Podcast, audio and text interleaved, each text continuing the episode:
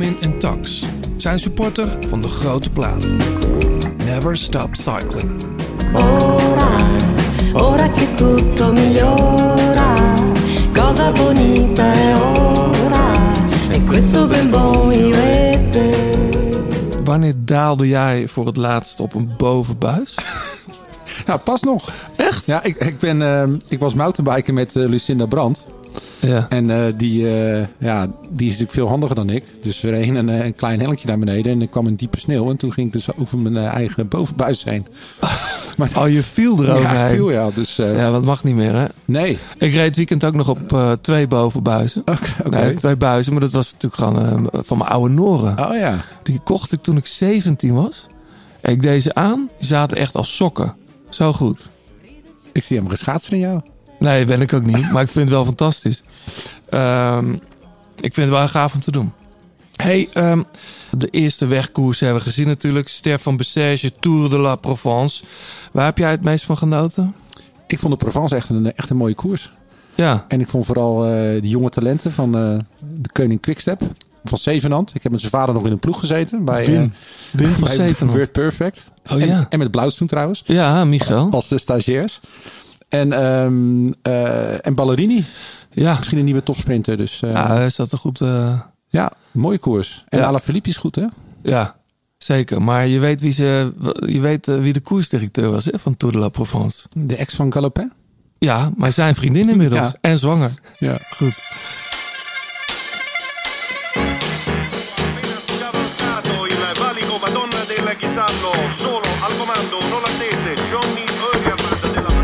De liefde. De liefde voor de koers. Blijlevens trok de sprint aan. Toen kwam John den Bravo eroverheen. En John den Bravo wordt de nieuwe kampioen van Nederland. Je luistert naar De Grote Plaats. Een podcast van oud-wielerprof en muziekjournalist John den Braber... en muzikant, zanger en wielerfanaat Blauwtsoen. Zij nemen samen de meest opmerkelijke gebeurtenissen in het profpeloton door... bespreken hun favoriete nieuwe muziek... en gaan op zoek naar het muzikale hart van renners... en het wielerhart van artiesten.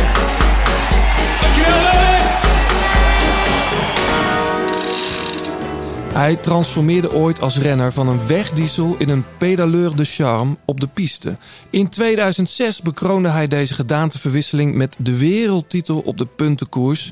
En na heel veel zesdaagse overwinningen in binnen- en buitenland verruilde hij in 2014 de fiets voor de stopwatch. Hij werd bondscoach van de baanrenners en nu is hij alweer twee seizoenen head of performance bij het Amerikaanse Education First Nippo. Het team met, eh, ik vind tenminste, het, het mooiste shirt van het peloton. Gaan we het zo misschien nog even over hebben. Ehm, hij begeleidt daar onder andere toprenners als eh, Rigoberto Uran, eh, Alberto Bettiol, Sergio Higuita, onze eigen Sebastian Langeveld en nog veel meer. Het zijn allemaal jongens die hij onder zijn hoede heeft. Welkom Peter Schep. Dankjewel. Eh, welkom terug misschien, hè, moet ik zeggen. Want vorig jaar, ik heb het nog even teruggezocht in mei. Toen moesten we net nog een beetje wennen aan dat hele corona-gedoe. Heb jij ons eh, via Skype te woord gestaan? Ja, ik vind dit leuker hoor. Om Dit is hier te leuker, zijn. hè? Er zitten Ja, wel tuurlijk. twee eh, spatschermen tussen ons in, maar dat is, eh, dat is alleen maar goed. Ehm, de wegdiesel noemde ik net. Dat was bij Rabobank, de belofteploeg? Ik heb vier jaar in de opleidingsploeg gezeten van Rabobank. Dat klopt, ja. En ik was niet heel explosief. dus, dus ja, vandaar de diesel. Ja. Ja, Eh, en en pedaleur de charme? Dat, eh, zo stond je wel bekend, of niet? Ja, dat laat ik liever aan de anderen over, maar om daar te oordelen. Ehm, het heeft vast met de houding te maken. Ik ben daar vanaf jongs af aan veel mee bezig geweest. Ehm, gewoon de benen laten spreken, zeg maar. De benen het werk laten doen, dus op de techniek letten. Eh, zowel in de tijdrit als op de wegfiets. Ja, Ja. Hey, hoe heeft jouw, eh, jouw winter eruit gezien? Want jij bent dus, wat ik al zei, head of performance. Dat is ja, het hoofd van prestatie. Of eh, ja, wat is, wat is het juiste ja het is best wel een breed begrip. Ja. Dus? Trainer? Is Eh, dat het? trainer is, is eh, denk ik de helft van mijn job ongeveer. Maar ook ehm, ja, verbetering van materiaal, tijdrit testen, dat soort dingen allemaal. En wij hebben best wel een breed team en, en, en een supergoeie samenwerking met elkaar. Dus ehm, ik word betrokken bij ja, of het eh, voeding of, of materiaal is. Eh, wij werken altijd heel goed samen wat dat betreft. Nou, eh, viel het ons al eerder op, volgens mij hebben we dat toen ook genoemd, dat sinds jij daar zit, iedereen, iedereen lijkt te kunnen tijdrijden bij IF. Heb je daar iets mee te maken? Nou, we hebben sowieso veel aandacht voor, voor alle materialen die daarvoor nodig zijn. Vooropgesteld, de rennen moet, moet het vermogen leveren, want anders eindig je toch achterin. Ja. Maar ik moet wel zeggen dat ehm, zeg maar de positieve vibe wel ontstaat op het moment dat je veel aandacht voor die tijdrit eh, hebt. ja. Maar wat voor sfeer heerste er bij jullie deze winter dan? Eh, Was dat echt, krijgen die jongens dan echt heel strikt schema's? Of we spraken pas met Ieder Schelling, die dan eigenlijk eh, toch een paar weken een beetje mag aanklooien en doen wat hij wil. Hoe gaat dat bij, eh bij Nou, het IF? is natuurlijk een relatief korte winter geweest. Dus iedereen die heeft wel besef gehad van... oké, als we natuurlijk heel laat eindigen in 2020... en we moeten weer heel snel aan 21 beginnen... ja, dan kun je wel heel relaxed zijn... maar de meeste renners willen toch ook wel weer een vaste planning hebben naar, eh, naar dit seizoen. Dus ja, het is een vrij korte vakantie geweest. Maar ik bedoel, onder deze omstandigheden heb ik wel gemerkt dat iedereen het super veel gewaardeerd heeft dat eh, de sport of de topsport wel door heeft kunnen gaan in die bubbels. En ja, hoe lastig het ook is, eh, daar zijn we wel dankbaar voor. Maar het was een kort en heftig naseizoen eigenlijk. Eh, merk je dan dat die renners dan even, ja, ook wel even de klaar mee zijn? Of juist meer willen? Dat ze eigenlijk niet kunnen wachten tot het seizoen doorgaat? Want het was natuurlijk best wel kort. Ja, het was kort. Ik denk dat de meeste reacties die ik opgevangen heb, toch wel ehm, was dat het heel gek is om bepaalde koersen in een ander eh, tijdsvak te fietsen. Dus als je het over Vlaanderen hebt, is het natuurlijk best wel gek dat je die niet in het voorjaar rijdt. Omdat je toch al jarenlang gewend bent om je vaste wedstrijden, je vaste kampen te doen. Lombardije in de toe. Zomer. Lombardije in de zomer, ja, hoe bedenk je het? Weet je wel? Dus het is, ja, wat ik zeg, iedereen was er super dankbaar voor. Maar iedereen kijkt er ook wel naar uit om het weer op zijn vaste plek te hebben. En op die manier er naartoe te werken dat ze daar ook het gevoel bij hebben wat ze altijd gehad hebben. Praten we zo eh, uitgebreid over verder. Hoe- hoeveel eh, trainingskampen heb je al gehad eigenlijk met de ploeg? Nou, we hebben het nu beperkt. Ehm, zowel in duur als aantal mensen, eh, aantal renners. We doen echt alles coronaproof en we doen geen massale dingen. Ehm, twee weken terug ben ik teruggekomen uit Zuid-Frankrijk. En daar was ongeveer eh, nou ja, net iets minder dan de helft van de ploeg was daar aanwezig. Eh, beperkte begeleiding ook. Dus we hebben dat met een, eh, eigenlijk maar met een paar mensen gedaan. Ehm, maar wel een super goede, goede vibe in de ploeg. Dus iedereen is super gemotiveerd. En ik denk dat in de eerste koersen we ons al hebben laten zien. Dus ik, ik verwacht er veel van. Zeker. En de shirtjes zijn weer mooi, hè? Lekker hè? Lekker roze. Nou, ik kan me voorstellen Tuurlijk. dat je... Ja, ik, jij houdt van mooie dingen volgens mij. Ik hou van mooie dingen. En dan, Absoluut. Als, als dan je ploeg waar je voor werkt... dan zo'n mooie sponsor en zo'n goed ontwerp heeft... dat, doet, ja, dat is toch een lekker gevoel. Nou, ik merk ook, eh, ik was erbij toen, eh, toen alle tassen en koffers en dozen open gingen op het trainingskamp, zeg maar, met dat, eh, met dat shirt. En je merkt ook vanuit de sponsors, het is altijd wel een dingetje bij onze ploeg. En Ja. ja, dat vind ik leuk. Nou, dat, we herinneren ons nog wat mooie shirt in de Giro. Ja, Die eind. ja, ja was, wel, eh, was wel een stunt, toch? Maar eh rijden zelf ook in? Nee, nee, nee, nee, nee. nee. Waarom niet?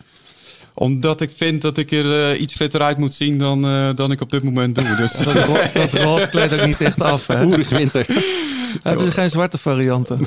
nee, maar dan is het mooie er ook af natuurlijk. Ah, ja. nee, ik vind het fantastisch bij onze atleten om te zien. Maar ik, eh, ik acht mezelf niet meer eh, als eh, atleet en tot hetzelfde in staat. Dus Ja. Hey John, wat is ons opgevallen? Ja, waar we net al eh, een beetje grappig aan refereerden, dat de UCI die sleutelt aan de veiligheid in de koers. Hè, met name het afdalen en het op stuur leunen als je, als je voorop rijdt. Ehm, ik snap het wel, maar het is een beetje too little too late, want het is gewoon heel erg ingeburgerd. En hoeveel ongeluk hebben we er nou mee gezien? Eh, Ik denk dan eerder, als ik dan weer zo'n aankomst in de Provence met een middengeleider in de laatste kilometer, denk van ja, weet je, de UCI zou eens vaker gewoon tegen een organisatie moeten zeggen, je wordt gewoon niet gefinished, klaar. En we gaan die streep gewoon verleggen. Want dat, ja. ik vind dat veel belangrijker dan, eh, dan is dat dit met soort- die bovenbuis ook niet vooral een, een, een, ehm, een soort regeling om, om richting jeugd en, en jongere gasten te laten zien dat je zo niet van een berg afrijdt? Ja. Ja, maar dat het echt voor het peloton veiliger is? Ja, vast. Maar ja, hoe lang doen ze dit al niet? Mhm. Eh, hebben ze dan zo lang nodig gehad om te realiseren dat het gewoon super link is? Ik bedoel, eh struin YouTube af en je kunt eh, talloze filmpjes vinden dat eh rennen, wielrenners daar bijna verongelukken. Ja, ik vind het eigenlijk jam- meer jammer dat, dat, dat je niet meer op je stuur mag leunen zo. Ja, je zag, er was pas een gast die demereerde en die, die deed het. En oh, zag je echt die handjes weer teruggaan.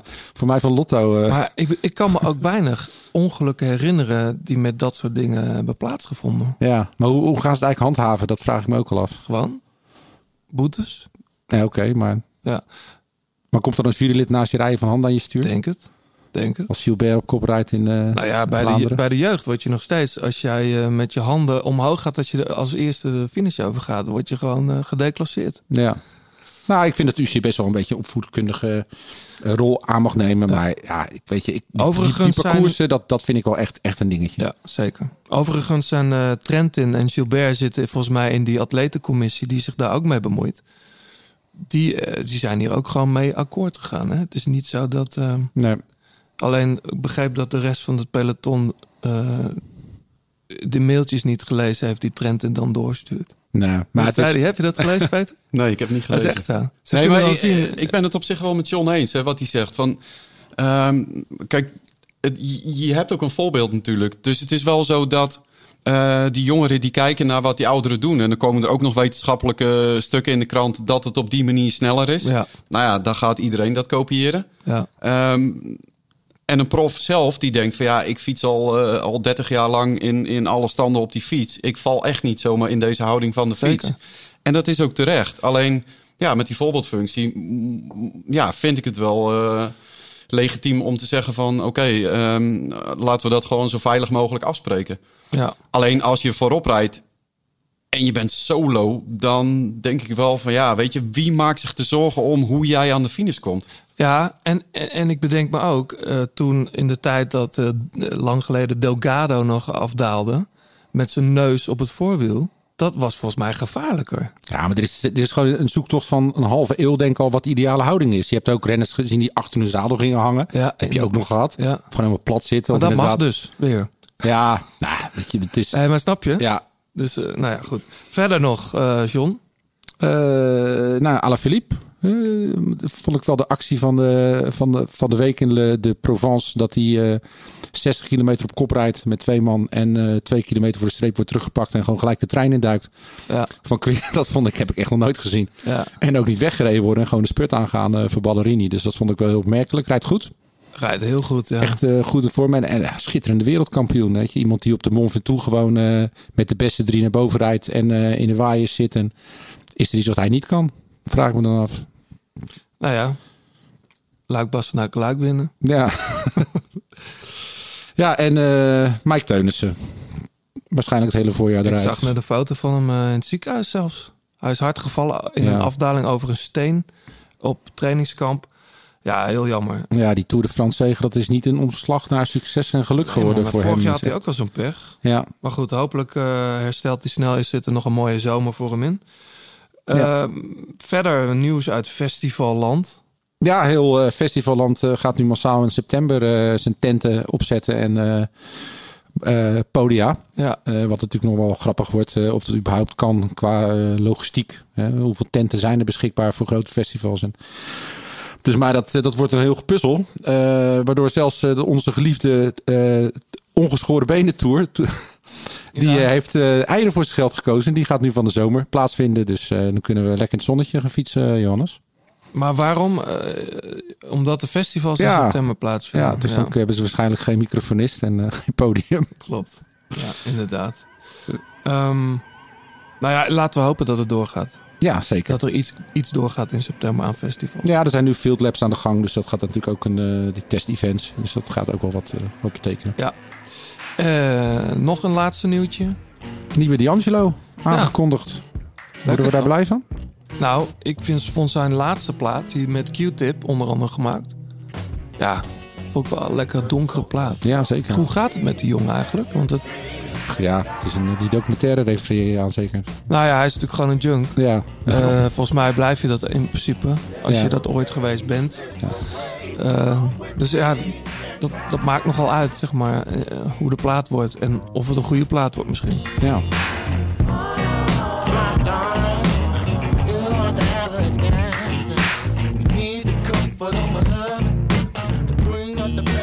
Is er iets bekend over nieuwe muziek?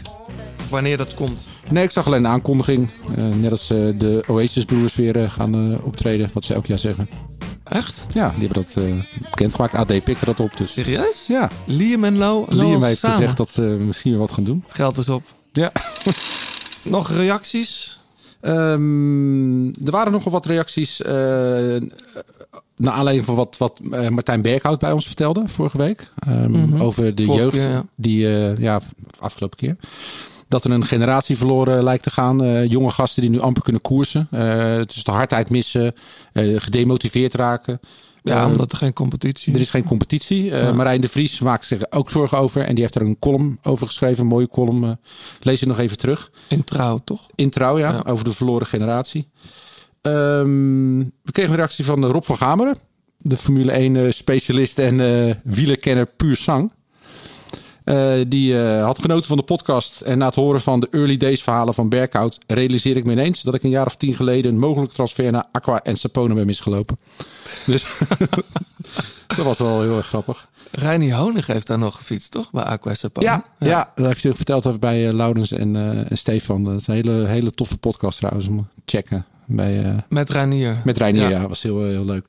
Eh, Pieter van Kan. eh, schitterend verhaal van Martijn Berkhout in De Grote Plaat... over zijn begintijd als wielermanager. Met de wielerrevue in de hand de grote Giancarlo Ferretti bellen... en in steenkool Italiaanse renners bij vaste bortelo proberen te Ja, slijten. dat was een verhaal, ja. Ja, en die eh, vond het ook mooi dat de jongens als eh, Ter- eh, Langeveld en Terpstra... als jonkies binnenkwamen bij SEG en daar nu de oudste klanten zijn.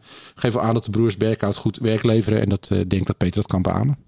Ja, ik heb ervoor gewerkt in, die, eh, in de opleidingsploeg. En ja, fantastisch hoe, eh, hoe zij naar de talenten kijken. Ik vind ook de visie van, eh van Berghout supergoed. Ik heb zelf ook regelmatig gesprekken met hem. En in het begin dacht ik wel eens van... wow, hij bekijkt het wel heel makkelijk of heel rooskleurig. Maar die, die heeft daar zoveel vertrouwen in. Dat straalt hij ook uit. En ja, je pikt dat gewoon automatisch op. En dat straalt ook uit naar de, naar de ploeg die ze hebben opgezet. Ik vind het echt mooi. Ja. Nou, wie gaat het shirt, John? Nou, we hebben geen Aqua Sapone shirt... maar eh, we sturen er een Rob op als hij het leuk vindt. 36. Van 36 Cycling. Je luistert nog steeds naar De Grote Plaat. Heb je tips of heb je een vraag? Laat het dan weten via Twitter, het Grote Plaat of Instagram. En laat een reactie en een beoordeling achter op Apple Podcast. Peter, nogmaals welkom. Heb jij een drukke winter gehad? Had je veel werk? Ehm, nou, vooropgesteld, eh, wij hebben zeg maar met de trainers eh, een onderverdeling. Dus ik, ik ben eh, maar verantwoordelijk of hoofdverantwoordelijk Precies. voor persoonlijk maar een aantal renners. Dus dat zijn er in mijn geval vijf. Ehm, maar ik heb ook de overview en de dataverwerking. Dus ik, ik heb eigenlijk altijd werk. En de winter is ook leuk als je geen wedstrijden hebt, dat je je weer kan richten op andere dingen. Je bent altijd in de data aan het zoeken of dat je ergens bruikbare dingen vindt om, om jezelf weer op te richten en te verbeteren. Ja. Dus dat is superleuk. En vandaar dat ik al blij ben met een, eh, met een periode even zonder wat wedstrijden. ja. Maar goed, eh, ja, zoals gezegd, na een corona 2020 hebben we natuurlijk super snel moeten schakelen naar deze wedstrijden. Ster van Bessage was jullie eerste wedstrijd? Marseillaise zelfs. Oh, die ja, ook ja nog, en die eh, sloot ja. exact aan op onze trainingslocatie en, en timing van het eerste trainingskamp. Dus dat was goed. En we hebben daar natuurlijk al een paar race-specifieke dingen gedaan voor de jongens die daar gestart zijn. Ja. Want ja, je hebt toch die intensiteit nodig. En normaal gesproken ben je niet zo snel in januari al echt volle bak aan het gassen in zo'n week. Het is ongelooflijk. En dat hebben we nu wel gedaan. Ik hoorde Dus- dat ook van Mollema. Die zei ook in, in Bessage... iedereen die rijdt er weer voor alsof je al in de finale van het seizoen zit. ja, het startveld was ook, was ook heel bijzonder. Ja, ik, ik heb er wel van genoten. Het had ook iets... Ik eh, appte jou nog, John. Het had ook iets knulligs. Want normaal zien we de ster van Bessage nooit op tv. Of nou, misschien een samenvatting of een finish. Maar er rijden dan zulke grote teams daar nu rond. Terwijl ja, je zit gewoon tussen de vrachtwagens, eh, kleed je om en je krijgt een, een, washandje over je snoet en that- that's it. De bussen staan verder weg. Er zijn, het is, het is, ja, het is, ehm, het is totaal geen World Tour wedstrijd. Even nog los van de hekken. Maar jij zei net over dat Marseillaise goed aansloot bij eh, de ster van Bessage. Eh, is het voor jullie Nee, militair... bij ons trainingskamp. Of trainingskamp, Ja, sorry. ja, ja, ja. Ik was even water pakken. Ehm, maar het, is het een militaire operatie bijna? Om dat allemaal zo te plannen en dat alles in elkaar... eh, om die bubbel in stand te houden. Want er wordt heel makkelijk gesproken over een bubbel. Dat is voor schaatsen natuurlijk makkelijker als je met z'n allen een tier af gaat zitten. Maar jullie zijn toch eigenlijk een rondreizend circus als wieler peloton. Ja, maar ik denk dat wij in 2020 superveel ervaringen hebben opgedaan. Eh, en dan zit ik nog vooral eh, thuis natuurlijk achter de schermen te werken. Maar Ehm, die keren dat ik erbij ben of dat ik op kamp ben, dat zijn wel echt goed gestructureerde dingen bij ons. En tuurlijk hebben we in het begin van de coronatijd hebben echt wel een paar keer de koppen bij elkaar gestoken om te zeggen van hè, hoe gaan we dit doen? Er moet een systeem voor komen, er moeten protocollen komen.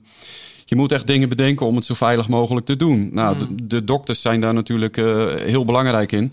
Want dat zijn de mensen die alles goed moeten keuren. Want die hebben ook verstand van die virussen. Dat hebben wij niet. Ik bedoel, dat hebben wij alleen van App Oosterhuis. Maar niet, eh, daar hebben we niet voor gestudeerd Nee, natuurlijk. nee. En uiteindelijk heb je er zoveel ervaring mee opgebouwd... dat dat nu ook een, een gewoonte is, zeg maar. Ja. Ik bedoel, eh, je, je doet eerder een mondkapje op... dan dat je eh, je haar gaat wassen, bij wijze van spreken. Dus het, is, het zit echt wel in het systeem. En we hebben daar veel van geleerd. Dus voor nu eh, merk je vooral dat de grootste struikelblokken komen... doordat het lokaal, zeg maar, telkens verandert. Dus Ja. wij hebben ploegleiders, renners... die komen uit alle hoeken en gaten van de wereld... Maar overal gelden andere regels eh, rondom isolatie, eh, quarantaines. eh, mm, ja, sommigen die moeten gewoon tien dagen eh, in isolatie thuis op het moment dat ze ergens vandaan komen. Ja. Maar je moet drie dagen later weer koersen. Hoe, Ja. Weet je wel? Dus je kan bijna niet meer naar huis als je een, een redelijk gevuld programma hebt. Nee. Hey, even terug naar, die, naar de koersen zelf. Eh Bettiol werd zeven in de tijdrit in. Vorig jaar won die hem nog. Eh, nu stond er wel ene Ganna aan de start. natuurlijk. die ging goed, Die, die trok Die bijna zijn Pinarello-frame kapot. Ja. Maar was je tevreden over... eh, jawel, jawel, jawel, zeker. Ja. Ja. Nee, ehm, kijk, het mag duidelijk zijn dat hij, eh, eh, dat hij daar natuurlijk goed wilde rijden, omdat je daar een goed gevoel eh, vorig jaar aan overgehouden hebt. Ja. Maar op zich, eh, hij heeft een hoge stage gehad, dus het is, ja, ik bedoel, de een, het ene jaar pakt het zo uit en de andere keer ben je drie weken later in vorm. Het is, ik maak me daar niet zo druk om Nee. als ik het zie. Ik, eh, ik hoorde dat hij super gemotiveerd was van onze ploegleiding en ja, ik bedoel, ik ken zijn kwaliteiten wel, dus dat, eh, dat gaat echt wel goed komen. Ja. Maak je nou voor al die renners een individueel plan in de winter? Of hoe werkt dat eigenlijk? Ehm, dat doet zeg maar de trainer die, eh, die zijn eigen renners heeft. Die doet dat met, eh, ehm, met de renners zelf. Dus dan ga je gewoon over het, over het jaar heen kijken waar je...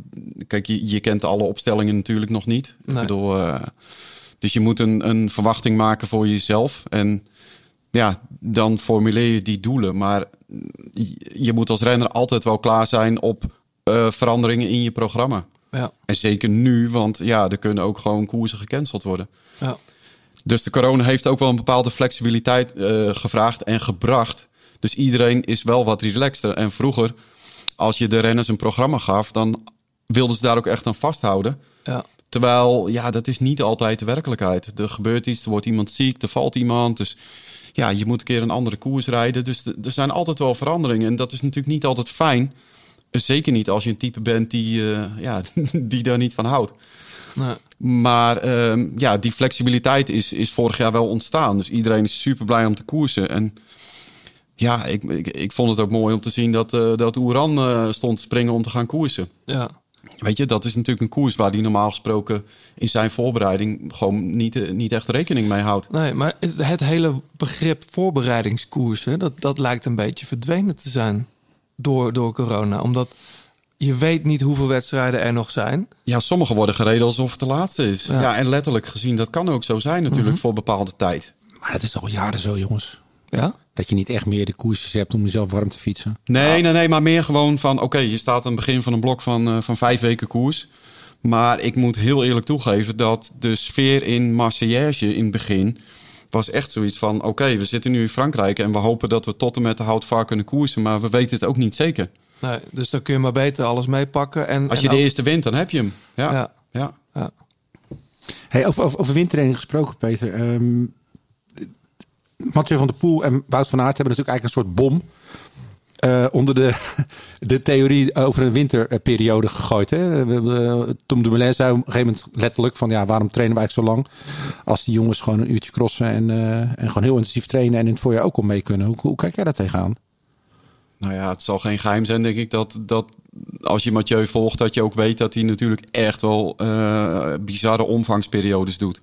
Hij gaat zelfs tussen de crossperiode in, gaat hij, eh, gaat hij in Spanje zijn omvang pakken. Dus omvang moet je even uitleggen voor de... Ja, omvang week is gewoon echt, eh, dat zijn duurtrainingen Kilometers dagelijks. Eh, en dan wordt er in een week echt wel, zeg maar, tussen de 25 en de 30 uur, zo niet plus, afgewerkt. Dus Ja. dat is echt veel. Dus je bedoelt eigenlijk, het is een beetje een vertekend beeld wat we hebben van wat, wat Wout van Aert en Mathieu in de winter doen. Ja, het, de- kijk, de, de, waar ze op afgerekend worden, dat zijn intensief, hoge intensieve inspanningen van, eh, van om en nabij een uur.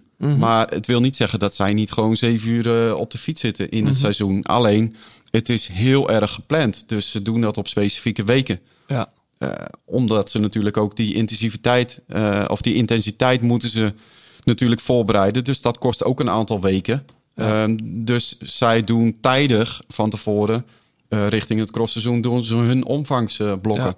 En hebben volgens mij ook net iets meer rustperiodes gedurende het jaar.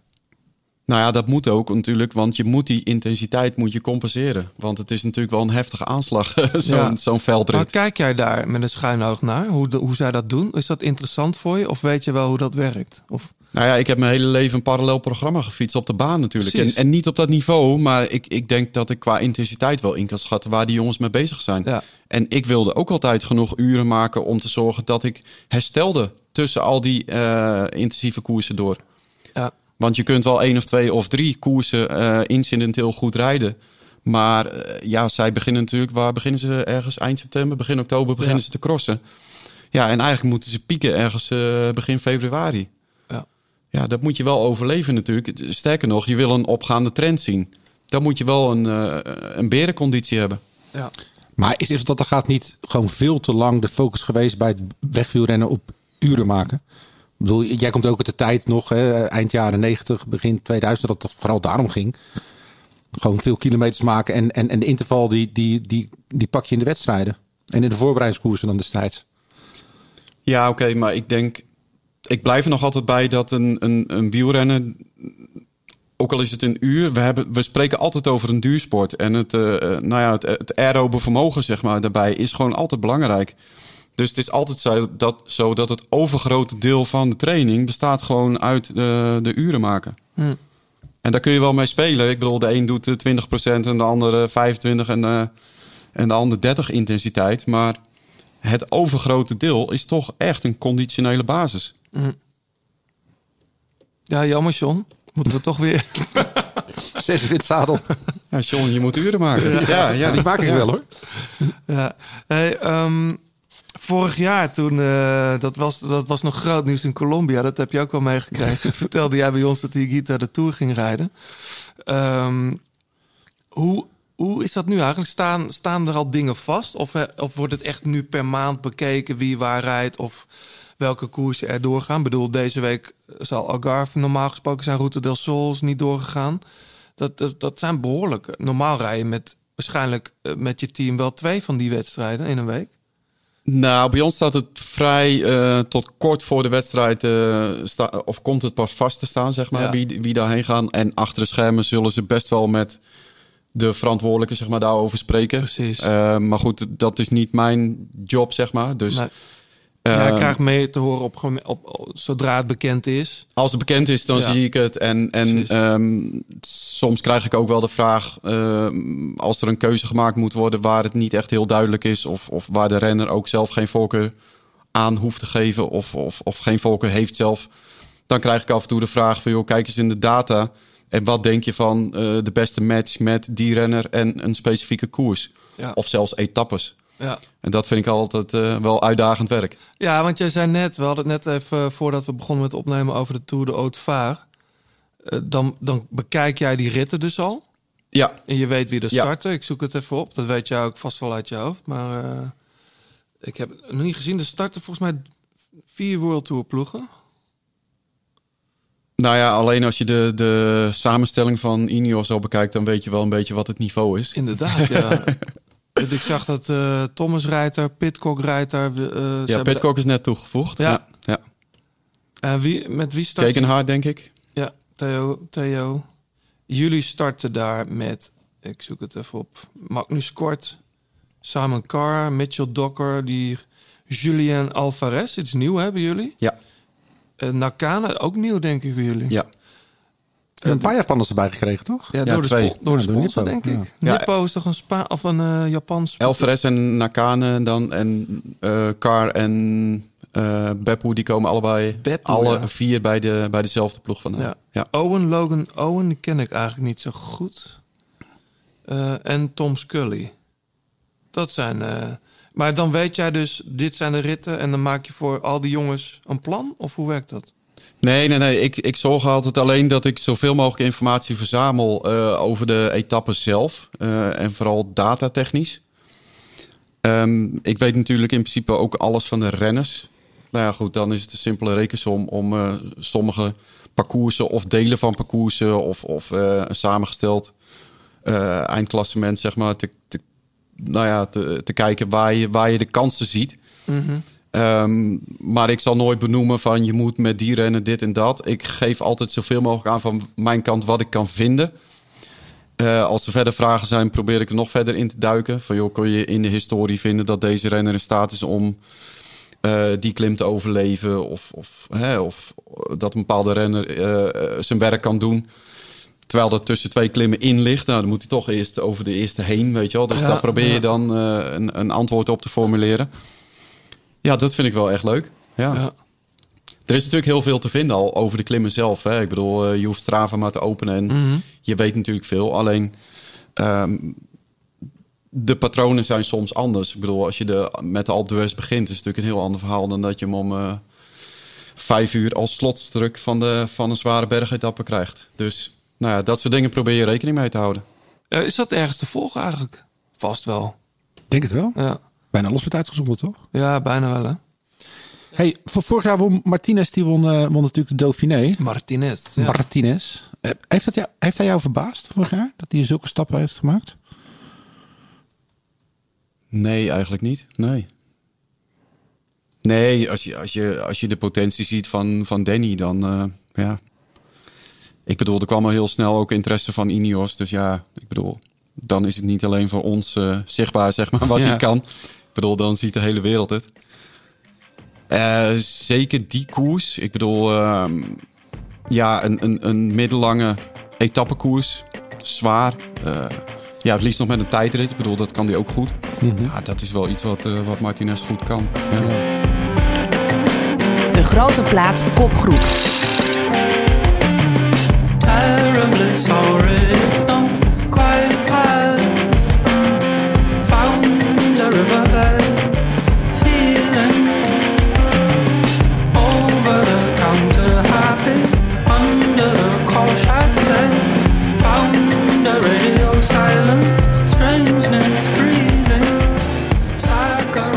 Bekende stem, John. Heb jij meegenomen. Ja. Volgens mij heb je hem vorige week gesproken. Dat klopt.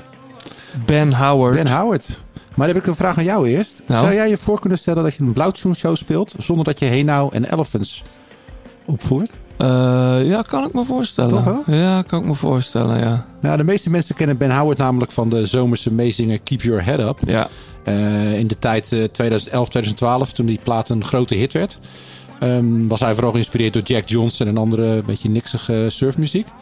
Eh, maar hij heeft zich echt als... Ja, dat, dat is toch niet echt waar je vrolijk van wordt, Jack Johnson. maar dit terzijde. Maar eh, Ben heeft zich ontwikkeld en eh, speelt nu ja, veel complexere... Nou, speelt, maakt veel complexere muziek. Een beetje Al J gevoel krijg ik er zelfs bij.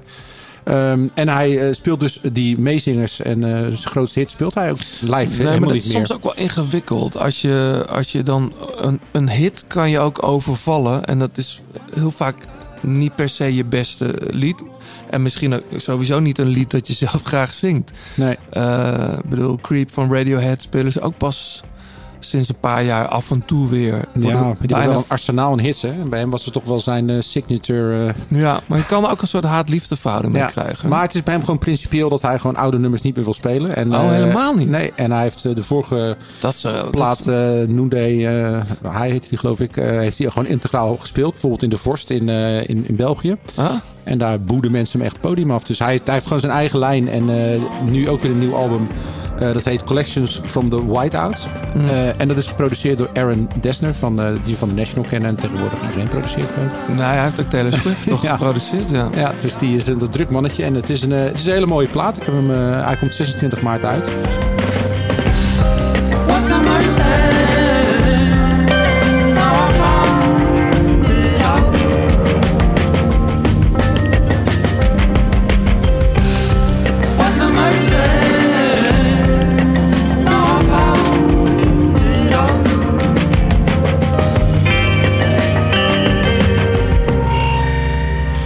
is... ehm, Maar ja, hij speelt dus geen oude liedjes Hij meer. speelt Dat geen oude ik- liedjes dat is meer. wel een, dat zou ik niet kunnen. Ik nee, daarom bedoel- bedoel ik. En zeker ja, als je van zo'n nummer als Keep Your Head Up, wat eh, echt een evergreen is. eh, daar komen ook mensen voor naar de, naar, naar de club. En eh, Ja. nou, die stel je dan teleur. Maar het is een keuze. En eh, ja, ik vind het wel Ik ben benieuwd eigenlijk. hoe lang, hoe lang iemand dat dan volhoudt. Ja, dat klopt. Maar goed.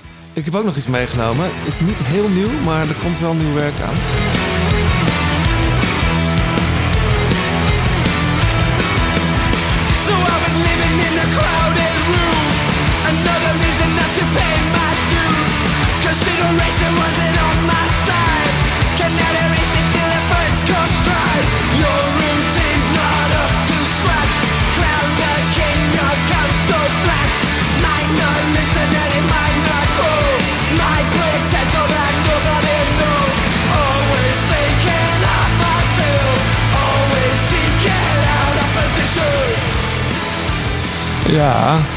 ken je het? Imperial Wax. Jazeker. Ik kende het niet. Ik, eh, ik, het werd getipt door, ik- door Minke Weda.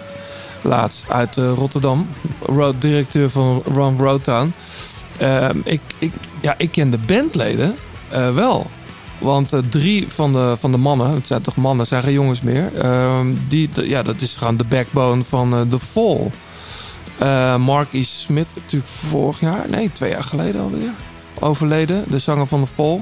En ze zijn vrij snel met een, eh, eigenlijk met een nieuwe zanger verder gegaan onder de naam Imperial Wax. Ah, het klinkt wel als een jong bandje, moet ik zeggen.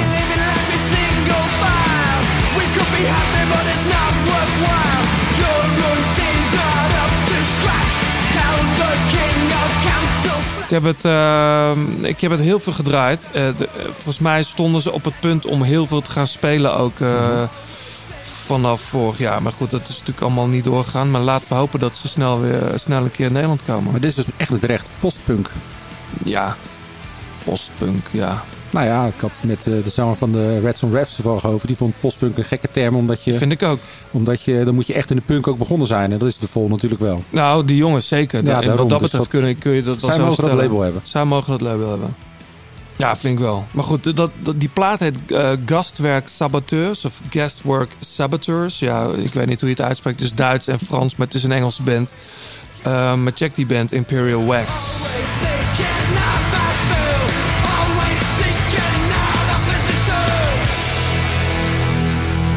Luister je eigenlijk veel muziek, Peter?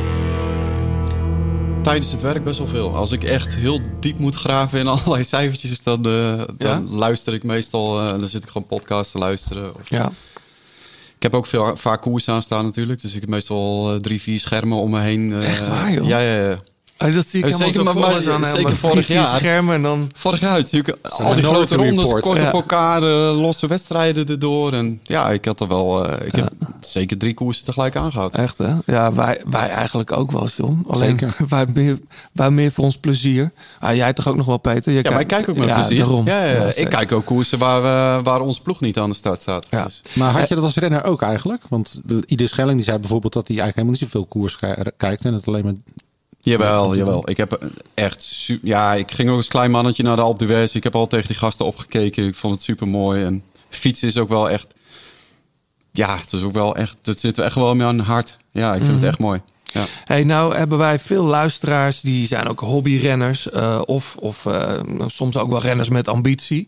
Ehm, sportieve Bourgondiërs, zoals wij zelf eigenlijk zijn. Ja, eh, John, zijn zeker, ja. Jij bent toch prof geweest. Maar ehm, het is goed dat we jou aan tafel hebben, Peter. En we hadden ook al een plannetje bedacht. Daar komen we straks nog op terug. Maar eh, mijn vraag, eh, zeker in dit soort maanden. eh, de Ulrich Winter, die term valt hier regelmatig.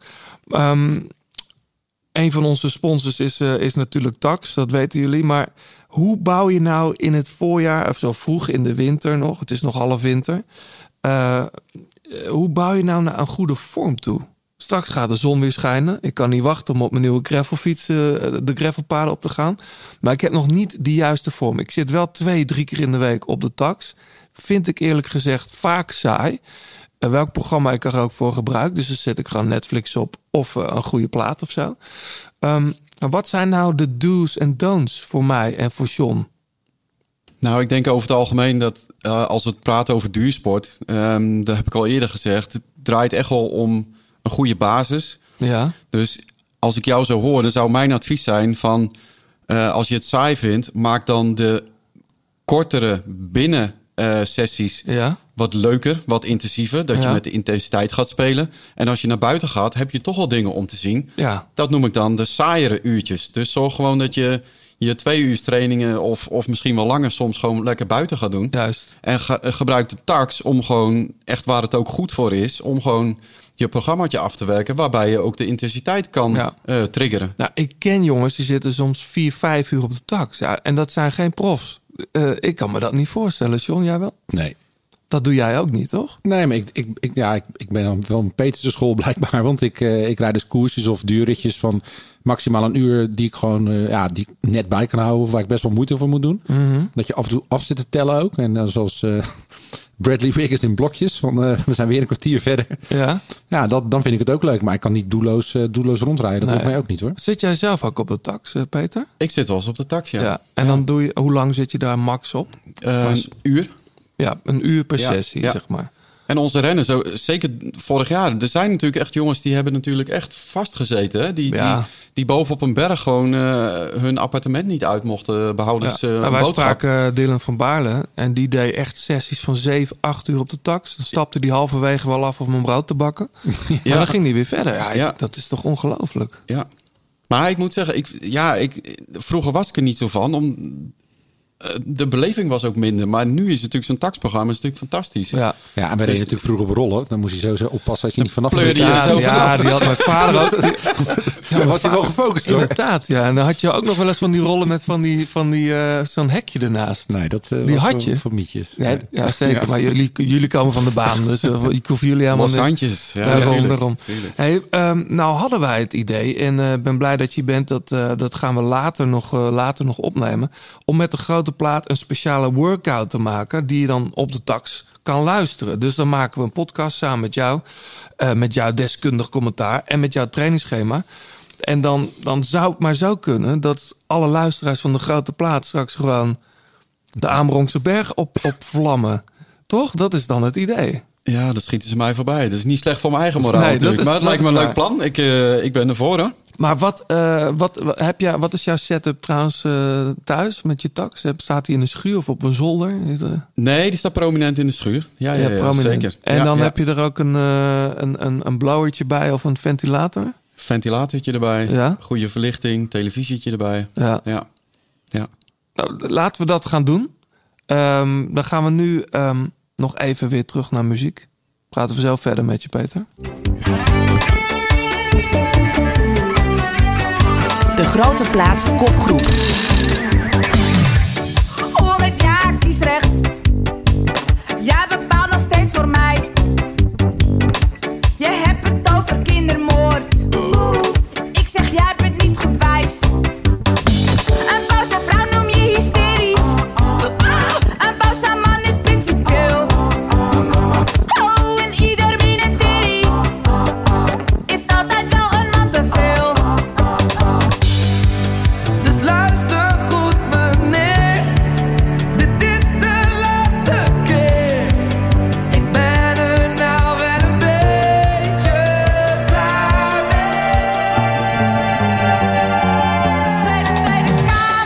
Hoorde dit laatst op tv ergens. Dat heb ik niet gezien. maar- nee, dit is...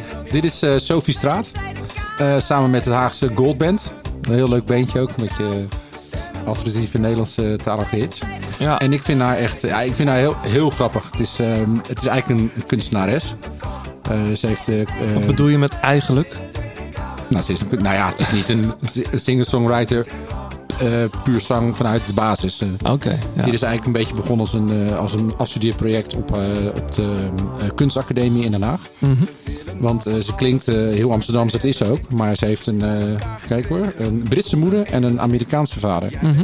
Dus, maar ze heeft het levenslied eh, omarmd. En het is eigenlijk, ja, het klinkt heel gek in de muziekwereld, maar een gat in de markt. Omdat heel veel jongeren houden gewoon echt van smartlappen. Ja. Die zingen André Hazes eh, volle bak mee. En er is eigenlijk geen enkele artiest, of het moet heel platvloers worden, die, dan, eh, die dat repertoire maakt. En zij maakt eigenlijk eigentijds, eh, zoals ze het zelf noemt, principiële spartlappen over woningnood. eh, seksisme, eh, ja, Ja. Dat, dat er in een pijp geen huis meer te krijgen is. Dus Nee. een onwijs vet Danny de Munk-achtig Amstel accent. Dus ik, ze ziet er ook heel cool uit. Dus ik ben, ik ben fan. ja. En ze heeft vorig jaar een EP'tje uitgebracht en ze is genomineerd voor een Edison. Leuk. Te gek. In de categorie Hollands. Wist jij dat er twee Nederlandstalige categorieën zijn? Eh, levenslied? en- Nee, Hollands en Nederlands. Hè? Ja, het is de Hollands is Tino Martin. Ah, dat is het genre Hollands. Ja, en eh Nederlands Nederlands is is een beetje Nederlandstalig. meer... Ja, Maar daar valt dan weer geen Nederlandse hiphop onder. nee. Nee, dat is een beetje... Er zijn 40.000 categorieën. Maar eh, Hartstikke mooi.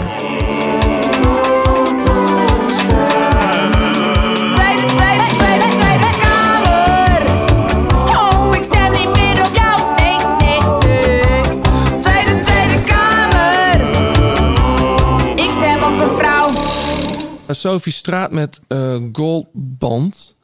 Ehm, de mijn Tweede Kamer. Tweede Kamer, heel toepasselijk. Maar het is niet echt het exemplarisch voor haar werk hoor. Want zij heeft echt eh, van haar EP'tje. Het is niet mijn schuld. Nee, het is Dat- trouwens heel erg ethisch, hè? Het is gewoon een soort doe maar. Ja, het, ja, het is een sample van Doe Maar. Maar, eh, maar de, de- die anderen zijn echt van die, van die meezingers eh, en smartlappen dus. Terug naar jou, Peter. Ehm, het viel me op, eh, ik noemde het al even in de intro. Je begeleidt natuurlijk lang niet al je renners van IF. Je hebt er vijf onder je hoede, om het maar zo te zeggen. Eh, maar er zijn er ook behoorlijk wat vertrokken. Seb van Marken is naar Israel. Israël. Startup Nation, heet het nu officieel? Of ja, Ja. heet het echt zo? Ja. Ja. Tanel Kangert is weg, Simon Clark is weg, Michael Woods is weg. Ja, en, en Martinez is weg. Die zo goed, eh, nou, die Parijs, eh, Parijs-Nice eh, zo mooi won. Ehm, best wel een aderlating voor de ploeg, of niet? Ja, er zit wel veel kwaliteit in die jongens die weggegaan zijn. Ja. Ja, Maar goed, het- ja, dat is deze situatie. En het brengt ook wel weer kansen natuurlijk voor, voor andere jongens. Het is, ja, ik wil niet als een dooddoener nee. overkomen. Maar ik bedoel, dat is natuurlijk wel zo. En eh, eh, we hebben nog echt superveel kwaliteit in deze ploeg. Ja. Dus ja, ik, eh, ik ben wel heel positief over, eh, over dit seizoen weer. ja. Hebben jullie een ploeg die actief scout? Ehm, nou ja, als je, als je kijkt naar het, eh, het gezelschap wat wij hebben qua nationaliteiten, dan zie je dat. eh, daar heb ik het vooral over Fortis natuurlijk, de, de teambaas. Die, eh, die is natuurlijk heel breed georiënteerd. En die ziet daar ook de uitdaging om juist ergens eh, een renner te zoeken waar iemand anders hem niet vindt en, en ziet. Zoals Dus- Colombia bijvoorbeeld. ja, Colombia. Nou ja, intussen is Colombia ook geen geheim natuurlijk. Dat er superveel talenten zitten. Maar Nee, maar twee jaar geleden waren Higita en, en Martinez niet per se de renners die je in je toolpoeltje zetten nog. Nee, niet in de pool, maar ze waren inmiddels al wel tussen de jongere talenten eh, natuurlijk zichtbaar. Maar ja, wat ik zeg, hij is breed georiënteerd en ja, ik bedoel, eh, dat maakt het ook wel weer leuk. Ik, ik vond het echt een verademing om, om in zo'n internationaal gezelschap eh, te vallen, zeg maar, als, eh, als trainer. ja. Wie zijn de renners die je nu onder je hoede hebt voor, de- voor dit seizoen? Van den Berg, Hofland, Scully, Kort Nielsen en Alvarez. Ja, dus Alvarez is, is een nieuw of Scully ook. Ja. Nee, Scully zit er al een tijdje bij. Ja. En nee, maar voor jou bedoel ik als, als, eh, ja, als trainer. ja, ja, ja. En Alvarez is, eh, is nieuw in de ploeg, dus ook nieuw voor mij. En ja, dat is een, eh, een jongen die uit de omgeving komt van waar de seizoensopeningskoersen plaatsvinden in, in het zuiden van Frankrijk. Die heeft hij ook altijd eh, goed gereden en zelfs... eh, Reed hij niet eh, ooit bij Cofidis ook? Of was, Hij heeft bij Cofidis Ja. gefietst, ja. En, en ehm, ja, veel top 10 plaatsen. Nou, hij opende ook met top 10 in Marseillaise dit, dit seizoen. Mhm. Dus ja, ik, ik heb zelfs gezien, ik bedoel, ik weet niet alles uit mijn hoofd, maar hij reed twee keer top 10 klassement afgelopen twee jaar in, het, in de houtvaar. Ja. Dus dat is de koers die, er, die eraan gaat komen. Dus ja, Die jongen is op het top gemotiveerd. Misschien een beetje een rare vraag, hè? maar ehm, in het voetbal hebben ze het altijd over een klik, hè? een trainer en een speler. Eh, moet je ook een klik hebben met een renner en anders- andersom? Want je bent natuurlijk heel erg van de data. Maar is dat, is, heb je soms ook wel eens geen klik met een renner? Dat je, elkaar, dat, dat je hem niet kunt raken? Ja, dat kan heel goed. Alleen ehm, wij hebben een hele goede verdeling tussen zeg maar een coach en een trainer met, eh, met de pupillen. Dus een, een coach die, eh, die heeft ook meer, nou ja, zoals ik zo zeg, menselijk en sociaal contact. En ja, ik vind dat ik meer voor het eh, data gerelateerde ben. En natuurlijk ben je ook wel eens een keer dat luisterende oor, omdat het super belangrijk is dat een renner goed herstelt. En dat je moet weten hoe het met hem gaat. Maar ik vind juist een goede onderverdeling dat ik iets meer op de technische kant bezig ben met een renner. En dat de coach, met wie ik ook gewoon eh, contact heb natuurlijk. Ehm, dat die gewoon, eh, zeg maar, ook, nou ja, hoe lang het ook is, maar lange gesprekken voert met, eh, met die renner. Maar dan ben ik je even kwijt hoor. Wat is een verschil tussen de coach en de trainer? Nou, ik maak de trainingsplanningen en eh, een coach is gewoon iemand die zeg maar de overview houdt over die renner. Dus onze ploegleiders die, die hebben zeg maar ook vijf, zes renners onder zich, net als de trainers. En die zijn verantwoordelijk voor die renner. Ah, dus de ploegleider is de coach, dat bedoel je? Dat is een coach. Ah, ja. oké, Ja. nee, dan snap ja. ik het. Ja. Hey, wat is er, eh, als ik vragen mag, wat is er eigenlijk met eh Halvorsen gebeurd? Want die is vertrokken bij jullie. Ik vond dat altijd een renner, zo'n renner waarvan je dacht, dat, dat kan wel eens een hele grote worden. En, en nu, ja, die is vertrokken ineens. Jij had hem ook onder, onder je hoede volgens Ja. mij vorig jaar. Ja, ja. Ehm, wat, wat is daarmee gebeurd? Wat is het verhaal erachter? Nou, om heel eerlijk te zijn, heb ik daar echt super weinig verhaal van. Ja. Ehm, ja, behalve dat, eh, dat ik weet dat hij, eh, dat hij eh, op een gegeven moment zeg maar, van plan was om een stapje terug te doen. En, en te kijken of dat hij het weer op kon pakken in zijn eigen omgeving. Ja, want hij rijdt nu weer bij een Noor-. Noorse ploeg, hè? Ja, ja, ja. ja. Maar echt een stap terug van een World Tour ploeg naar een... zeker. Ja, zeker. Ja. Waren dat motivatieproblemen dan? Of zat hij niet lekker in zijn vel? Of? Nou, ik moet heel eerlijk zeggen, ik heb überhaupt niet meer eh, gesproken met hem. Nee. Nee. Nee, dus, ik- eh, ik voor mij las- is het gissen, dus ik... eh, ja, ik ik- las het enige wat ik gelezen heb, en, dat- maar ik dacht misschien weet jij het, maar dat weet je dus niet. Maar in, Nee. een, in een Noorse krant eh, werd wel gesproken over motivatieproblemen en misschien ook wel depressieve klachten. Maar dat had en dat had ook te maken wel met het hele corona-verhaal. Het feit dat je dat alles onzeker was, dat, eh, Ja. dat de koersen uitvielen. Ehm, dus ja, goed, jij weet er niks van. Maar ik, ik moest er wel aan denken toen ik het las. Ehm, jij zegt de, het verschil tussen een coach en, en jij bent dan meer met de cijfers bij, met de data bezig. Terwijl wat je ook nu ziet, er wordt nu steeds gesproken over de lach van Bernal. Wanneer komt de lach van Bernal weer terug? We hebben Dumoulin natuurlijk, eh, zijn, we, zijn we als... eh, het peloton is Dumoulin kwijt momenteel. Ja. Eh, ik, ik las dat Thibaut Pinot ook al, of ook al, dat klinkt zo, maar begon ook in de media al te roepen: ik wil niet de absolute kopman zijn, omdat hij de druk voelt. Ehm, dat, dat, dat zie jij niet terug in data. Dat die druk en het gebrek aan plezier op de fiets, waardoor mensen misschien niet. niet Nee, maar het is ook niet... misschien komt het zo over, maar het is ook niet zo dat ik die jongens niet spreek. Of, nee. Nee, maar ik tuurlijk denk, wel. Ik, en ik, wil ook weten veel hoe... Moneyball heb ik een beetje in mijn hoofd, weet je wel? Dat ik wil ook weten hoe het met ze gaat. Tuurlijk. Alleen, ik bedoel, ze verwachten ook wat van mij, zeg maar, vanuit de trainingskant. En Ja. ehm, nou ja, wat John net terecht vraagt, of dat er altijd een klik is en, en soms ook niet. Ja, tuurlijk, eh, dat kan zeker. Alleen, ik probeer me heel flexibel op te stellen in die zin dat als een renner zegt van, joh, ik heb eh, maar vier dagen in de week specifieke aanwijzingen nodig, Mhm. dan probeer ik dat te doen. eh, al- als dat ook in, binnen Ja. mijn filosofie past. Ja, Dus, dus, dus daar ben ik wel eh, flexibel in. ja. Dus ik probeer ook gewoon mee te werken dat die klik er komt. Mhm. Ja. Ja. Hey, en, en hoe kijk je dan bijvoorbeeld naar jongens met heel veel potentie, die het dan misschien binnen je eigen ploeg, maar ook in ploeg van anderen, die het dan op een gegeven moment laten lopen of waarbij het niet meer lijkt te lukken? Is dat dan. eh, Dat lijkt me lastig, omdat jij juist met als trainer heel erg bezig bent met je doet dat en dat als training en dan moet dan een soort resultaat uit voortkomen. Terwijl wielrennen is toch ook een hoofd of een sport dat die je met je hoofd doet, waar Ja, maar dat is ook tegenstrijdig natuurlijk. Ik bedoel, eh, ja, wat zal de reden zijn dat Tom Dumoulin denkt van ik ga bij mijn ploeg weg en ik ga naar eh, Jumbo eh, Visma toe op dat moment. En ja, daarbij denk ik van, die kijkt om zich heen en die is bang dat hij voorbij gefietst wordt omdat iemand anders het beter heeft. Ehm, en dan wil hij daar naartoe. En vervolgens komt hij er waarschijnlijk achter ehm, ja, dat het nog steeds in zijn hoofd eerst goed moet zitten en dat hij overal plezier in heeft. En dat hij niet de dagelijkse druk voelt van wie hij is en wat hij moet zijn. ehm, voordat hij goed gaat presteren. Ja, ben jij, ben jij, eh, voel jij je soms verantwoordelijk voor het spelplezier van een renner? Ehm, nee, niet echt eigenlijk. Nee. Nee. Nee, Nee, ik kan me zo voorstellen dat, eh, dat als jij eh, een, een, een trainingsopdracht geeft aan een renner, dat, dat ze daar soms geen zin in hebben? Of Ja, ik, ja, nou ja, goed. Misschien moet ik iets specifieke antwoord Ja. geven. Ehm, als ik gewoon heel simpel zeg, joh, je moet drie keer eh, 20 minuten een bepaald vermogen fietsen. Dan vindt één renner dat fantastisch, omdat hij precies weet wat hij moet doen. En dan kunnen we het ook gewoon ah, naast zijn hartslag leggen en zeggen van nou, vandaag was een goede dag, prima.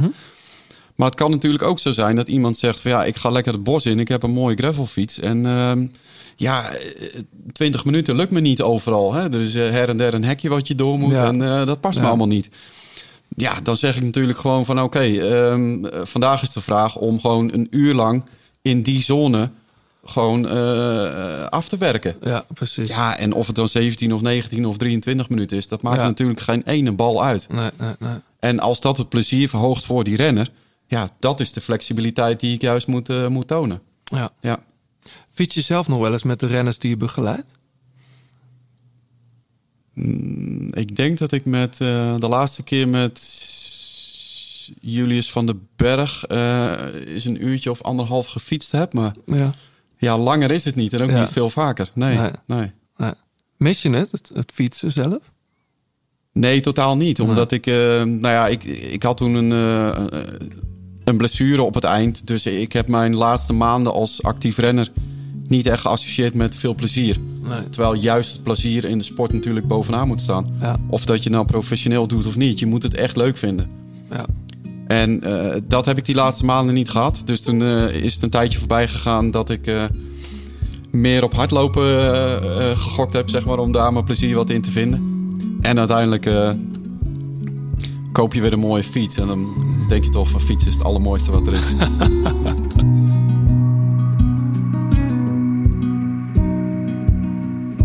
De grote plaats kopgroep. Angeles. There is a crest for birds that dream. And sing a white noise song after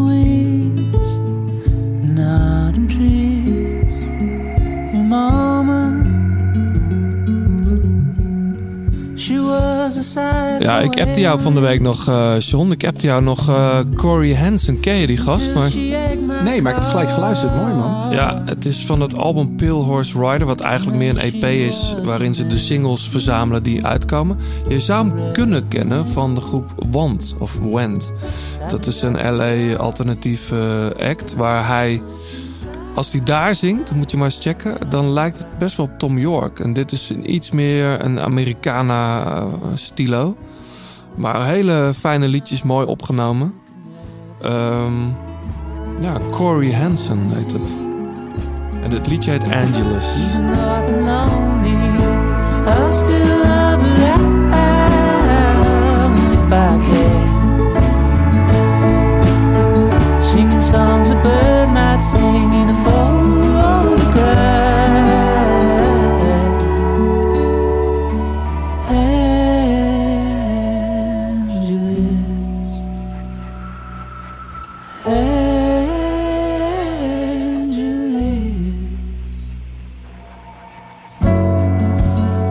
Je luistert nog steeds naar De Grote Plaats. Alle liedjes in deze en vorige afleveringen luister je in zijn geheel terug in de playlist De Grote Plaats Songs op Spotify. Hey Peter, je had het net over. eh, en dan koop je weer een mooie fiets en dan weet je weer hoe mooi het fiets is. Eh, wij mogen onze gasten altijd, dat weet je misschien als je wel eens geluisterd hebt, een, een eh, Artivelo Bike Dog cadeau doen. Eh, dat is een, eh, een fietsophangsysteem. Ik weet niet of je ze wel eens gezien hebt. Zeker. En daar kan, eh, ja, er zijn me- meerdere varianten. En dan kan, ik weet niet welke fiets daar voor jou in zou mogen hangen. Ik weet niet hoeveel fietsen je hebt eigenlijk, maar Ik heb een hele mooie Cannondale. Dus Ja. daar, past, daar past hij prima bij, denk ik. ja, nou ja, dan voor de mensen die even willen checken hoe, die, hoe die bike dogs eruit ziet. Er zijn er verschillende. De Urban, dat is een iets kleinere variant. Eh, maar beide, beide eh, systemen, eh, daar kun je zowel je helm als je schoenen, als eventueel je Garmin op kwijt. En uiteraard je fiets. Zien er prachtig uit. artivelo.com slash Nederlands. Maar volgens mij als je gewoon naar .com gaat, kom je er gewoon terecht. De grote plaat, laatste kilometer. John, we zijn in de laatste kilometer. Schiet op met die koffie. Ehm, in de laatste kilometer, Peter. En dan kijken we altijd even vooruit naar de koersen die er zijn. En er wordt gelukkig weer gekoerst. De zon gaat schijnen. En ehm, het is toch altijd wel lekker als je dan thuis komt. eh, of, of, of een middagje in het weekend vrij hebt. En je zet de tv aan. In jouw geval drie of vier schermen. en er is gewoon weer mooie koers op tv. Wat ook weer aan de hand is, eh, John, en dat gaan we toch wel weer doen. Ik heb jou ooit verleid in het eerste seizoen eh, van de Grote Plaat om eh, ook mee te doen aan van die poeletjes. Ga je dat weer doen? Tuurlijk, als jij dat wil, dan doe ik dat. Als ik het wil. Nou ja, ik vind het wel leuk. Maar jij vindt er geen reet aan, bedoel je? Ja, maar ik word veel te fanatiek dan. Ja, dat is het. Hè? Dan zit ik elke keer... eh, en als ik dan Jij kan een niet normale koers kijken. op mijn Insta zet dat ik het potje gewonnen heb... dan krijg ik een pff van jou als reactie. Eh, is dat zo? Ja, dat was Oh, zo, ja. ja. Ja, ja, ik, als ik een, een, een lijst maak van renners voor zo'n spel als, als Corito of wielerprono.be, dan is, is dat een spel. En dan maakt het me niet uit als ik straks mooie finale zie en er zit geen renner van mij bij. Maar dat heb ik niet. Nee, dat, dat is het- precies het verschil. Maar Maar goed, Dat is ooit een keer ontstaan. Misschien heb ik het verhaal een keer verteld. Ik deelde het mee met de AD Rondemaster. ja. En eh, toen had ik Nicky Terpstra. Die kwam bij mij uit de ploeg toen ik nog ploegleider was. En die was eerst 2000 prof, ik weet niet eens meer. En die kostte geen cent. Dus die had ik in de tourpool erbij gezet. En eh, daar moet je gewoon wisselen, ook elke etappe. ja. Dus op een gegeven moment denk ik, ja, het heeft helemaal geen nut. Ik gooi hem eruit. En de dag daarna, ik zet de tv aan, wat denk je? Rijdt hij voorop. Dat Ja. ik toch blij was dat hij ingehaald werd. Ja, dat is toch Eigen oud rennen, weet je. Dus ja, dat, dat, dat, ja, zo zit ik dan in elkaar. wat grappig, ja. Maar goed, dan ben ik wel benieuwd. En ook eh, naar jou, Peter. Als jij ik weet niet, doe jij aan dat soort spelletjes mee? Nee, meestal eh, gok ik op het voetbal. Oh, en ja. daar heb ik eigenlijk de strategie, als ik voor de ene ploeg ben, dan zet ik op de ander in. Omdat je dan nooit teleurgesteld bent. Aha. Dus als, jou, als jouw favoriete ploeg dan verliest, dan eh, heb je alsnog de, de weddenschap gewonnen. Goeie Ja. tip. Ja. Goeie tip. Nog anderhalve week, mensen, tot de omloop het nieuwsblad. Heb je er Ehm, zin in? Ik heb daar wel zin in, ja. Dat is toch... En zeker omdat er nu relatief weinig gekoerst wordt in de rest van de wereld. eh, in Frankrijk vooral. Ehm, we krijgen natuurlijk wel de, de, UAE, de UAE, Tour, moet ik het goed zeggen. Dat is de, eigenlijk de, feitelijk de eerste World Tour koers. Maar ik heb wel zin in het, het eh, klassieke openingsweekend in België. Ehm we hadden het de vorige keer al eventjes over. Ehm, wie zou je nou absoluut meenemen? En dan mag je, dan mag je, ehm, nou, dan moet je van Aard van de Poel en alle verliep even niet meerekenen, want die neemt iedereen mee voor het voorjaar. Want je maakt altijd natuurlijk een ploeg voor het hele voorjaar, dus dat is vanaf de omloop tot en met Luik. Of zelfs eh, Frankfurt zit er nog bij. Wie neem jij mee? Eén, één naam noemen. Ja, Wellens.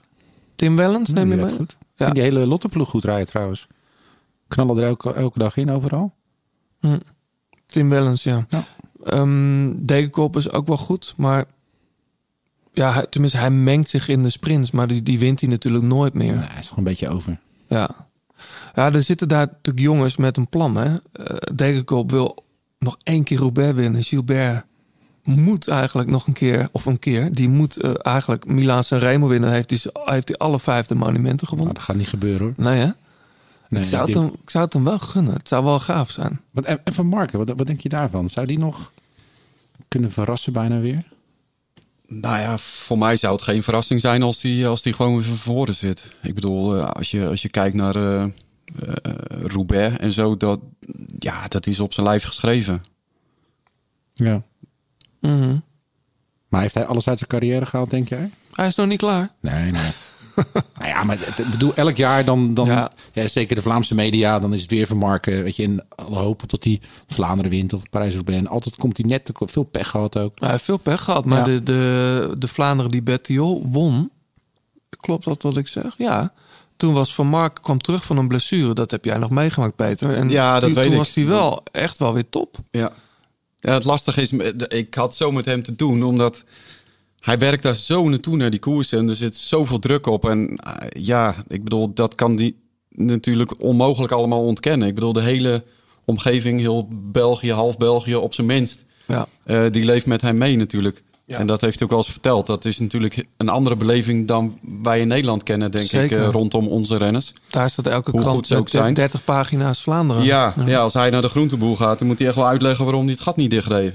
Ja, dat, eh, Ja. in Nederland weten ze niet eens dat je fietst als je drie huizen verder woont. Mhm. Nee, maar dat is wel een verschil. Ja, dat klopt wel. Ja. En ik, ja, ik, ik denk altijd dat het voor hem wel goed is als hij als die in een situatie komt dat er gewoon iemand eh, naast hem is, of, of misschien wel twee. Eh, in het voorbeeld van Betty Ol natuurlijk supergoed. Van jongens die ook die druk een beetje wegnemen voor hem. Ik denk qua kwaliteit gaat hij, eh, ja, is hij nog steeds zo goed. Ja. Ja. Alleen nu is hij ons tegenstander, dus. Ja. Ja, het hoeft eh, niet per se dit jaar voor, eh, voor mij. Even mannetje opzetten. Nee, maar je- aan de andere kant, ik begrijp het, maar je zou het hem toch wel gunnen. Dat heb ik met, dat heb ik hetzelfde, maar dat, die naam valt altijd in het voorjaar. Vorige, vorige keer ook met Martijn, eh, Sebastian Langeveld. Ja, Daarvan tuurlijk. denk je, ja, Dat die- zou wel zijn carrière echt glans geven. als hij Roubaix wint, weet Ja. je wel, dan is zijn carrière gewoon af. Dan is het gewoon geslaagd, toch? Maar goed, eh, Al die uurtjes die hij in Bessage al op kop reed, die, eh, die zien er goed uit, hè? ja, die heeft wel bij Serge echt als trainings... eh, Hij reed de halve dag op kop. Of Ja. tenminste, wanneer, de, ja, wanneer wij de beelden hadden, zag ik hem. ja, ja. Goed teken. Ja, toch? Ja. En nou nog overeind blijven. Want die heeft natuurlijk ook wel behoorlijk wat pech Veel gekend. pech gehad. Ja. Ehm, hey, ehm Sepp van Marken. Zou je, noemde jij hem omdat jij van Peter wil horen of je hem in je ploeg moet opnemen, John? Eh, nee, ik, ik, Nee. Ik, ik ga het niet doen. Nee? Nee, ik heb Nee. er geen vertrouwen meer in. Een andere mooie naam. En ehm, daar ben ik wel naar benieuwd naar, Peter. Jij kent zijn data inmiddels ook. Eh Valgren. Michael Valgren rijdt bij jullie. ja, maar die heeft net zijn hand gebroken. Ja, dat zou je ook maar net zien. Dat, eh, wat is dat voor jongen?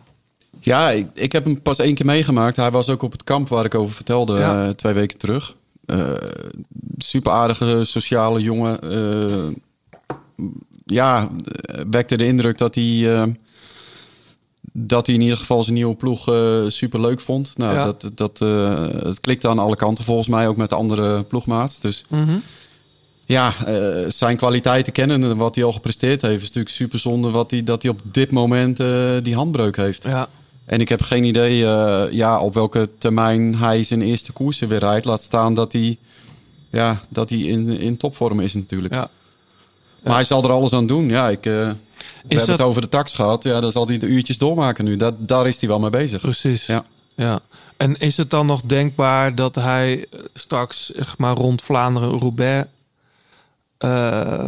op niveau is? Of is dat met, zo'n, met een gebroken, twee gebroken vingers, geloof ik, hè? Ja. Nou, zijn hand zelf, Of zijn hand. Die- zelf. Die, die- ja, die botjes in zijn hand. Ja. Ehm, Ja, maar Johannes, noem me één voorbeeld van een renner die iets gebroken had en op de tax heeft getraind en daarna prijs roubaix won. Daar is een voorbeeld van. Ja, natuurlijk man. Eh, Heyman, toch? Matthew Heyman, ja, natuurlijk. Dus het kan gewoon. Ja. Ja. Ja, nou, Ja, het nadeel van een hand is dat het, eh, want ik heb het zelf gehad, ook eh, een iets ander bordje, maar ook wel een handbreuk. Dat duurde echt super lang omdat het slecht doorbloed is. Dus de, Ja. het, het herstelproces is een beetje onvoorspelbaar. ja. Dus ik hoorde ik- het ik hoop dat het ook, beter hè, gaat, die maar- in de Tour natuurlijk viel. Die heeft nog steeds last eh, Ja. van zijn hand. Ja, heel vervelend. Ja. Goed. ehm, eh, Martijn Berghout die noemde vorige keer als Dark Horse eh, of Dark Horse als tip voor je pool eh, Niels Eekhoff. Dan willen we van jou, Peter, ook een, een naam horen. Wie zou jij mag iemand van, van je eigen ploeg zijn, maar wie zou jij meenemen in je poeltje? Voor het voorjaar hebben we het over. Hè? Dus dat begint met omloop, daar zit van alles bij. Dus dat maakt het soms ook lastig, want Amstel en Luik zitten er ook bij. Ja, dat is wel heel allround. Dan neem ik gewoon Gilbert mee. Ja, goeie. Goeie. Schrijven we op. Maar ik heb net gelezen of gehoord dat jij, jij kiest voor de verliezer. In je, in je pool Nee, in dit geval niet. Nee, in dit geval niet. Nee, nee, nee, nee, nee. Nee. Nee, die strategie gaat niet op. Ik, ik, ik denk dat ik, eh, nou ja, ik, eh, bij, bij, bij de Koning Quickstep zijn er natuurlijk zoveel jongens om, om uit te kiezen. Maar goed, op een gegeven moment zit je ook ehm, aan je budget. Is je budget gaan op. Maar ik, ik eh, ben altijd geneigd om eh Yves, Yves Lampaard mee te nemen. Eh, alleen, ja, ik heb Maar is nog- allround genoeg daarvoor? nou, eh, hij, is niet, hij is niet gemeen genoeg, denk ik. Ik denk dat Yves Lampaard ehm, zo vaak met goede benen zit. En dan rijdt er een ploegmaat van hem weg. Die demareert. En dan is hij verplicht te blijven zitten om, om die vlucht te beschermen. En daar moeten we iets op verzinnen, Yves Lampaard. Nou, de pannen niet, toch? Dat deed hij het zelf. Zeker. Maar toen, toen was er al... Ja, zeker. Dus hij kan het wel. Maar zij hebben er veel hè, die, dat, eh, Ja, die man, op 20 het is kilometer weg kunnen, kunnen fietsen. Dus Weet je wie ik ook er goed uit vind zien weer? Eh, los van het feit dat hij altijd enorm opvalt vanwege zijn eh, karakteristieke glimlach. Polit? Helemaal goed, Niels Polit. Die, die heeft natuurlijk twee jaar geleden ook prachtig in Roubaix gereden. Trouwens, het hele voorjaar. Vorig jaar was iets minder. Maar misschien had het ook te maken met een met blessureleed. Dat weet ik eigenlijk niet. Maar ik, ik heb het idee dat hij in, in die Bora-ploeg wel weer op zijn plek zit of zo. Dus die neem ik ook mee. Maar die kost wel wat, hè? Zit die er binnen jouw budget of niet? Die kan nog binnen mijn budget. Oké, oké, oké. Kijk, want eh, Van Aert, Alaphilippe en, eh en, en, en Mathieu, die gaan, die gaan sowieso mee. Maar die neemt iedereen mee. Er is trouwens nog een naam die me binnen schiet. Mohoric. Ook wel een... eh ja, Mm. zoals, Peter- zoals, Peter, zoals die in Luik vorig jaar reed. Ja. Wordt toch eens tijd dat die jongen echt, gewoon echt doorbreekt. ja, maar dat zijn, van die, zijn wel vaak. Ik vond Moscon van de week ook goed rijden. Ja. Die zou je ook zeggen van, nou, Maar maar, er werd wel eens een keertje tijd, toch? Dat hij weer eens een beetje ging rijden. ja. De lange Deen van Quickstep dan. Die, eh, die jonge gast nog. Eh, de lange Deen van Quickstep. Ja. Eh, ja, ze hebben daar zoveel goede jongens. Ik Ja, bedoel, de Deens kampioen. Eh, Asgreen. Asgreen, Asgreen. Ja, Ja, die, ja, die was, ja. eh, won die niet kunnen vorig jaar. Ja. Die, eh, dat is ook een sterke gast. Ja, nou, je mag bij de meeste spellen maar drie, of is dat met het voorjaar niet? Mag je maar drie van één ploeg meenemen, weet ik eigenlijk Jij bent een specialist. Ja, goed, ik moet, er nog even in, ik moet er nog even induiken. Goed, ehm, zoals gezegd, de laatste kilometer. We gaan, eh, we gaan natuurlijk eh, de Route du Var, heet het nou zo? Route du Var? Maritiem varen, Ja. zoiets? Ja. Ja, daar gaan we natuurlijk uitgebreid eh, eh, naar kijken. Eh, de UAE Tour. Twee aankomsten bergop. Ja, Mooi hoor. Ja, met veel sprinters ook aan de start. Kees Bol starter, Caleb Ewan starter. Volgens mij start Mathieu van der Poel daar ook, dacht ik. Maar goed, dat, dat wijzigt nog wel eens. Wout Poels, eh, heel goed trouwens in Tour de la Provence. Dat is in orde, hè? Ja, die is ik had het gevoel dat hij de lijn van de Vuelta zo doortrekt. Het lijkt ook zo een weekend geleden dat de Vuelta stopte, weet je wel. Als je dan ineens eh, die jongens op de, op de Van Toe ziet rijden. En bij ons zeggen de renners ook die de Vuelta gedaan hebben... Dat, het voelt alsof ze hem nog gewoon echt bij zich hebben, zeg maar. Dat ze hem in de benen hebben. Echt, hè? Dus iedereen die normaal gesproken drie weken vakantie neemt in de winter... en die begint weer te fietsen... ja, die zegt de eerste tien dagen komt niet vooruit. En, is en, en, en uit de Vuelta zeiden ze van... eh, nou, als ik eh, een versnellingje door moet trekken, eh, niks aan de hand. Het valt mij echt op. Eh Ja. Ieder Schelling hetzelfde. Eh, of het ligt aan zijn eigen gebakken repen. Maar, eh, maar iedereen ook goed. Eh, heeft- volgens mij pakte die de jongere trein nou toch? Of had hij die gewoon één dag Ja, aan? die had hij aan volgens mij. Maar hij reed er van toe, eh reed, hij, reed hij prima bij de eerste 30. eerste Ja, 30. ja. Dus- heel goed, heel goed. Ehm, goed. Ehm, Peter, bedankt voor nu. Wij, eh, wij zien jou binnenkort eh, terug, zoals gezegd, ehm, in een speciale tax workout. Ehm, die kun je dus binnenkort op je favoriete podcastplatform eh, luisteren, terwijl je dus op de tax zit. Ehm, dit is het voor nu. John, we willen nog wat mensen bedanken. Ja, Fleur Wallenburg natuurlijk voor het uitlenen van haar prachtige stem. 36 Cycling voor de fietskleding die je hier kunt winnen. Eh, Pankra voor het logo van de grote plaat. En jullie natuurlijk allemaal bedankt voor het luisteren. Laat even een reactie achter op Apple Podcast of Twitter, De Grote Plaat. En wie weet hou je volgende keer de podcast. En volgende week zijn we alweer. Dan hebben we een, ook een bijzondere gast. Eh, ja, als het goed is zit hier dan Gio Lippens van de NOS. En hebben wij eh, de heer José de Kouwer nog aan de lijn. Want zij komen met een nieuw boek. Ja. Gio Lippens en eh, de Kouwer samen. Dat volgende week. En, de, en, en houd in de gaten ook de social media in de gaten. Want dan zijn we dus ook heel snel terug met Peter op de tax.